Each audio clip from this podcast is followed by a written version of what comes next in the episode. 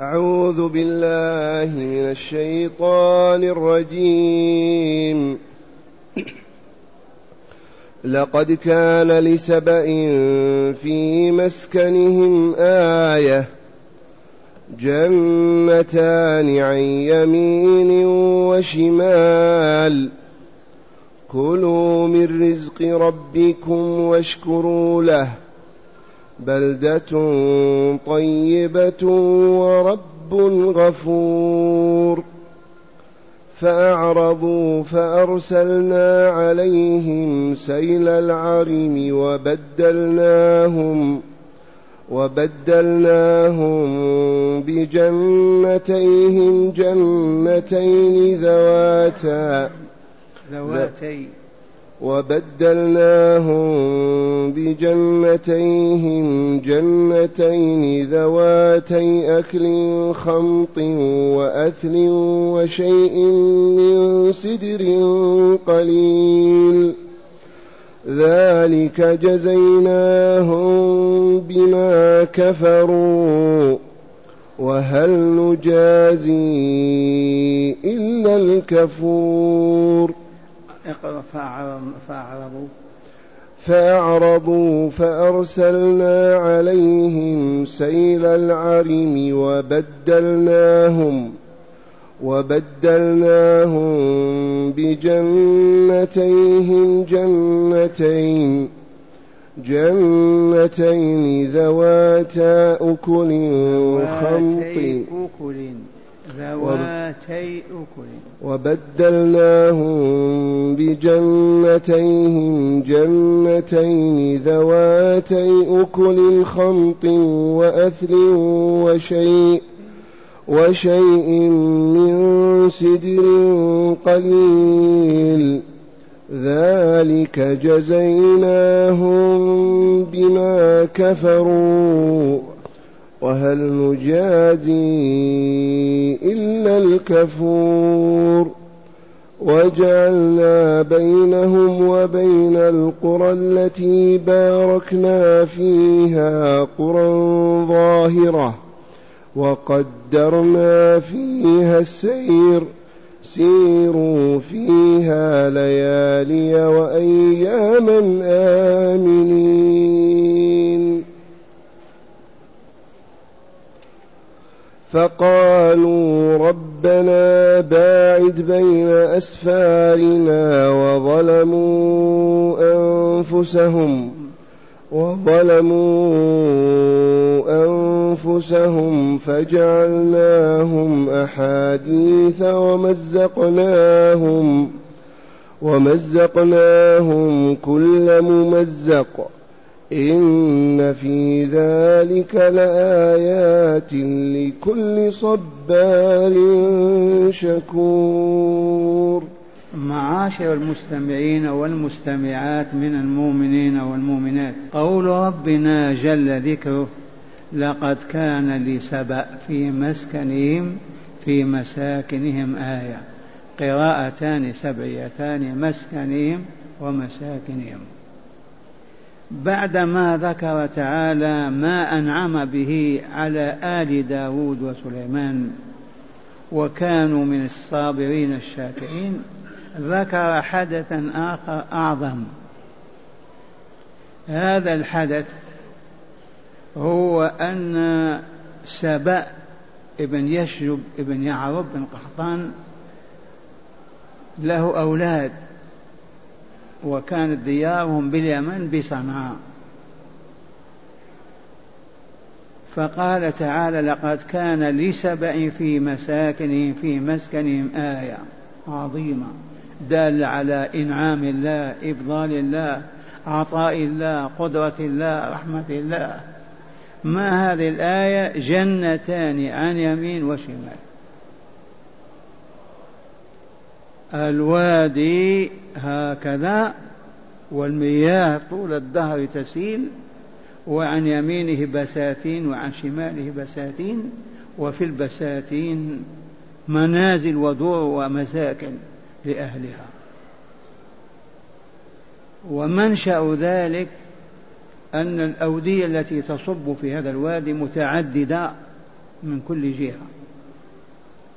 فوفقوا لوضع سد من أبدع السدود وأعظمها.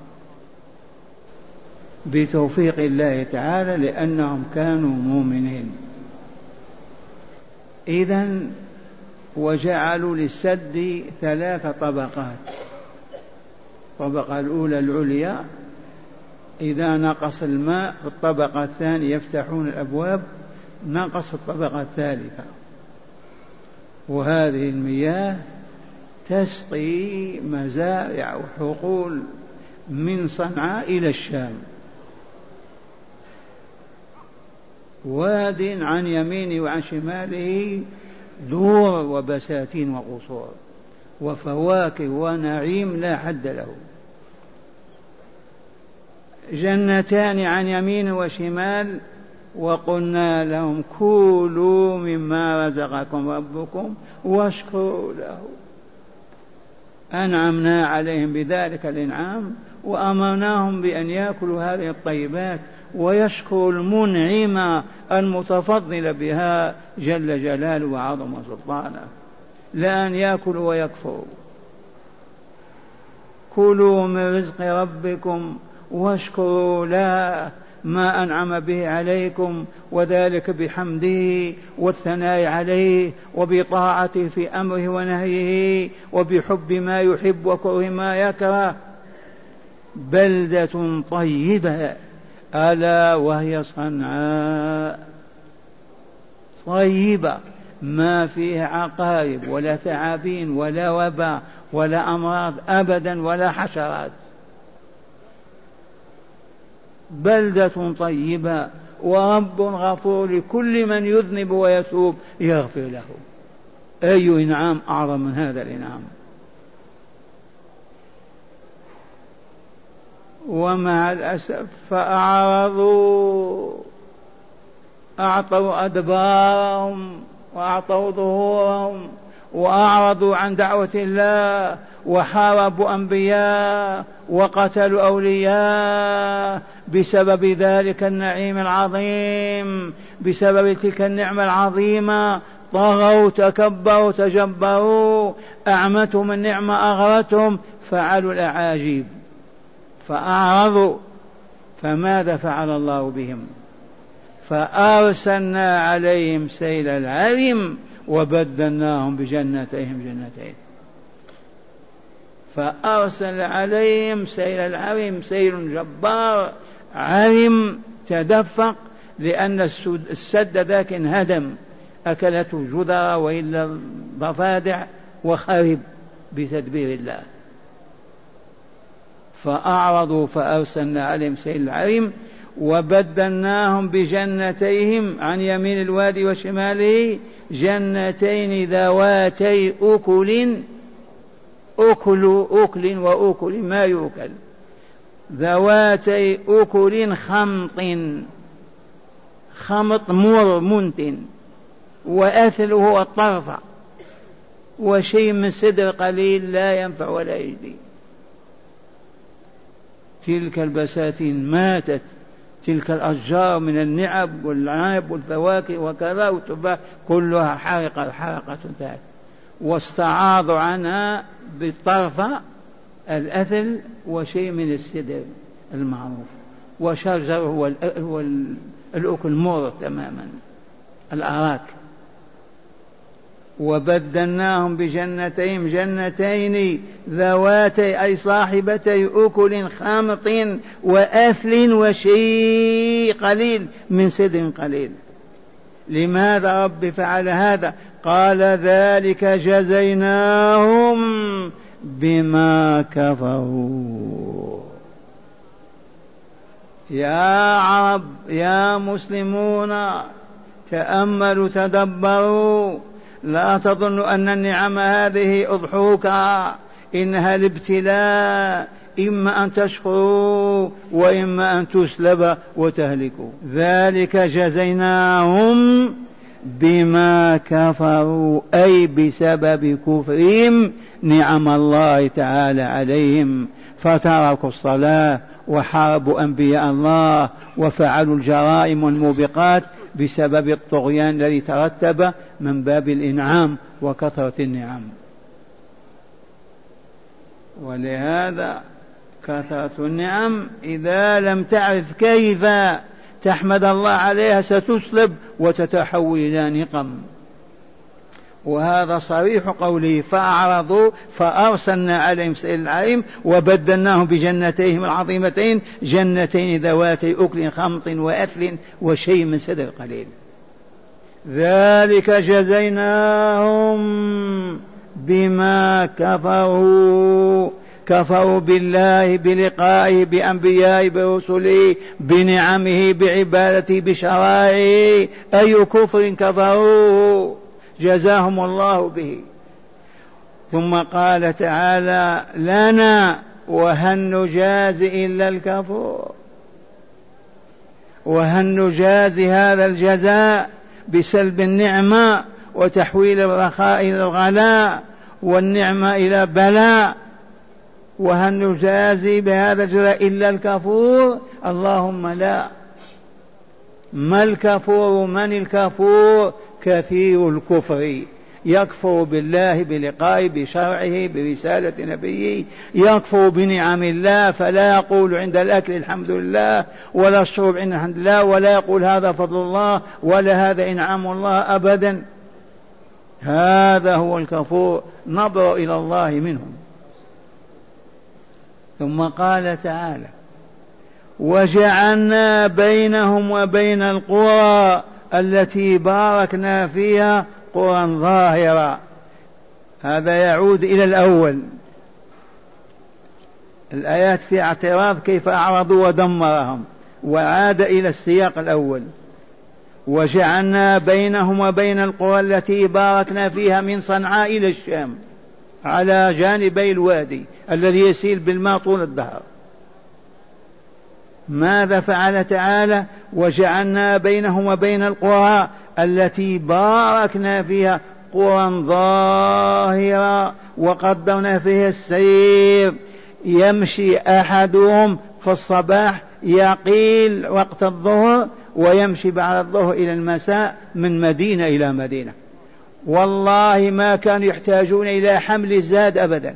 المرأة تخرج هكذا بنفسها من مدينة إلى مدينة وهي في البساتين وفواكه والخضار تجمعها في ثوبها. فتصب عليها أنواع الفاكهة. التفاح التين الرمان يتساقط وجعلنا بينهم وبين القرى التي باركنا فيها قرى ظاهرة وقدرنا في تلك القرى السير المسافة من صنعاء اليمن مسافة شهرين. تبهتم؟ مسافة شهرين للماشي على بعير ولا فرسه. هذه المسافة من هنا ومن كلها قرى ومدن. ما يحتاج إلى أي شيء يحمله معه. ولا يتعب. وجعلنا بينهم وبين القرى التي باركنا فيها قرى ظاهرة واضحة وقدرنا فيها السير وقلنا لهم سيروا فيها ليالي وأياما آمنين. سيروا فيها ليالي وأياما آمنين. لا يخاف أحدهم أبدا عن نفسه لا لسلب مال ولا لضرب ولا الاعتداء عليه. إذ كان ذلك تحت ظل النبوة الإلهية ودعوة المرسلين عليهم السلام. هذا قبل أن يكفروا. إذا فقالوا ربنا يا ربنا باعد بين أسفارنا. ما حمدوا النعمة. تبجحوا قالوا لما هذه؟ كيف لا نركب على فرسنا ولا وما هذه القرى؟ كيف الفقراء بهذه الطريقة؟ لما ما يكون هناك فقراء وأذلاء وأغنياء وعزة و و و والشيطان الذي يوحي لهم بهذه الأباطيل وسببها كفران النعمة. كفران النعمة. قال إلى متى والحال هكذا؟ فقالوا ربنا أي يا ربنا باعد بين أسفارنا. وظلموا أنفسهم بالشرك والكفر والذنوب والآثام فجعلناهم أحاديث يتحدث بها الناس. ومزقناهم كل ممزق. وتشردوا الأزد التحقوا بعم بعمان بعمان. الأوس والخزرج جاءوا للمدينة خزاعة جاءت لتهامة تمزقوا أيما تمزق وتشتتوا. بعدما تدمرت تلك البساتين والدور وتلك الطرق العظيمة. ومزقناهم كل ممزق إن في ذلك الذي سمعتم عباد الله لآيات بينات واضحة تدل على وجود الله على علم الله على قدرة الله على رحمة الله تدل على صحة الدعوة الإسلامية على ألسنة الأنبياء والمرسلين من آدم عليه السلام إلى محمد صلى الله عليه وسلم. تلك آيات بين على أن من أطاع الله أعز وأكرمه ومن عصاه أهانه أذله إلى يوم الدين. إن في ذلك لآيات. من يرى هذه الآيات وينتفع بها؟ الصبار الشكور. الصبار كثير الصبر الذي لا يتألم لما قضاء الله وقدره أبدا. دائما لا يجزع ولا يصد دائما الحمد لله الصبار.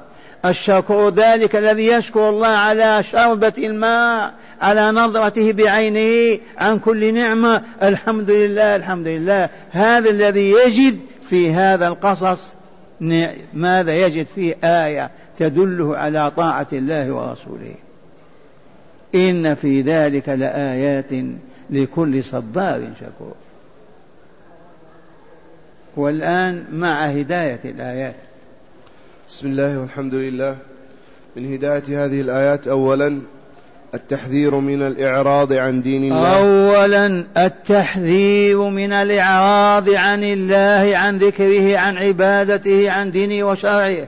والله لتحذير والذين لم يحذروا وأصروا على الكفر والعناد والله لتنزل بهم نقم الله والله ليمزقن ويشتتن طال الزمان أو قصر نعم ثانيا التحذير من كفر النعم بالإسراف فيها وصرفها في غير في غير مرضاة الله واهبها عز وجل. التحذير من كفر النعم وعدم شكرها لله عز وجل.